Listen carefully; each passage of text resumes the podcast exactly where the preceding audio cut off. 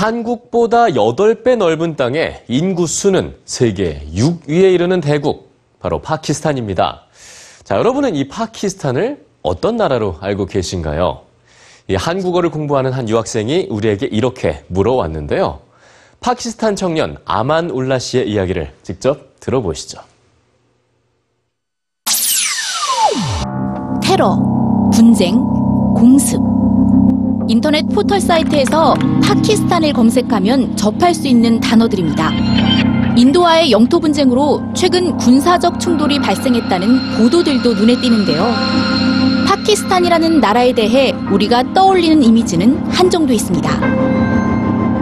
매체를 통해서 그 안 좋은 이미지를 많이 보여주고 있기 때문에 파키스탄 참 모습을 이제 알아챌 수는 없다고 생각해요 한국 사람들이 그래서 그 선입견을 가지게 되었고 뭐 물론 어떠한 특정한 지역이 있는데 그 지역은 우리도 안 가요 우리도 안 가는데 그리고 나머지는 파키스탄은 평화로운 나라이고 지금도 사람들이 잘 살고 있고 외국에서도 많은 사람들이 오고 이제 능숙한 한국어로 목소리를 높이는 아마눌라 씨는 한국에서 12시간 정도 걸리는 멀고도 먼 나라 파키스탄에서 왔습니다.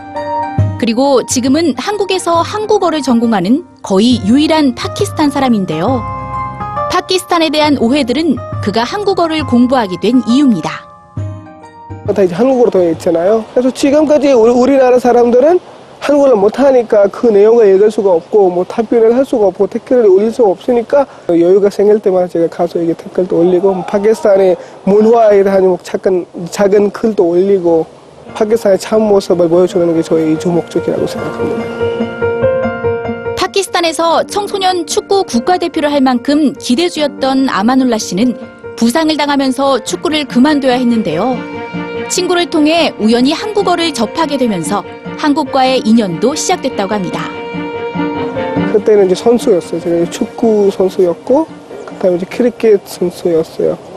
그래서 그게 하다 보니까 뭐 공부에 별로 관심이 없었고 한국어를 공부하다 보니까 좀 더 신기하게 느꼈고 그동안 못했던 공부도 그로 그 그거 있었으니까 그래서 저도 좀 한국어로 부모님한테 뭐가 보여주려고 친구한테 뭐- 뭐가 보여주려고 노력을 많이 해왔습니다. 한국어를 알면 알수록 공부에 대한 열망은 더 커져갔지만 파키스탄에서 한국어를 배울 수 있는 곳은 많지 않았는데요. 2013년 그는 결국 직접 한국을 가기로 결심합니다. 뭐 쉽지 않은 결정이었어요. 일단 부모님을 설득하는 게 또 쉽지 않았고, 그냥 저는 원래 이제 공부를 못하는 사람이었기 때문에 하지만 이제는 우수한 대학 성적으로 장학금을 받을 만큼 성공적인 유학 생활을 하고 있는데요. 한국에서 겨우 두 해를 보냈지만 한국어에 대한 높은 애정은 고스란히 실력으로 이어졌습니다. 언어 소통으로 어려움을 겪는 이들을 위해 한국어 통역을 하고 매달 학교를 방문해 학생들에게 파키스탄의 문화를 소개하는 일도 게을리하지 않고 있는데요. 그에게는 더 큰 꿈이 있다고 합니다. 현재로서 우리나라에서 한국 교사 별로 없어요. 있긴 있지만 많지는 않아요. 그래서 무조건 이제 한국어로 공부하려면 수도에 가야 되고, 나라가 너무 크니까 모든 학생이 다 수도에 갈 수 없고, 공부한다면 거기 가서 이제 잘 본격적으로 체계적으로 한국어를 가르쳐 주면 그들한테 이제 잘 기회를 줄 수 있다고 생각해요. 한국어를 공부하면서 모국어에 대한 사랑도 더 커졌다는 아마눌라 씨. 파키스탄 공용어인 우르두어로 끝인사를 전합니다.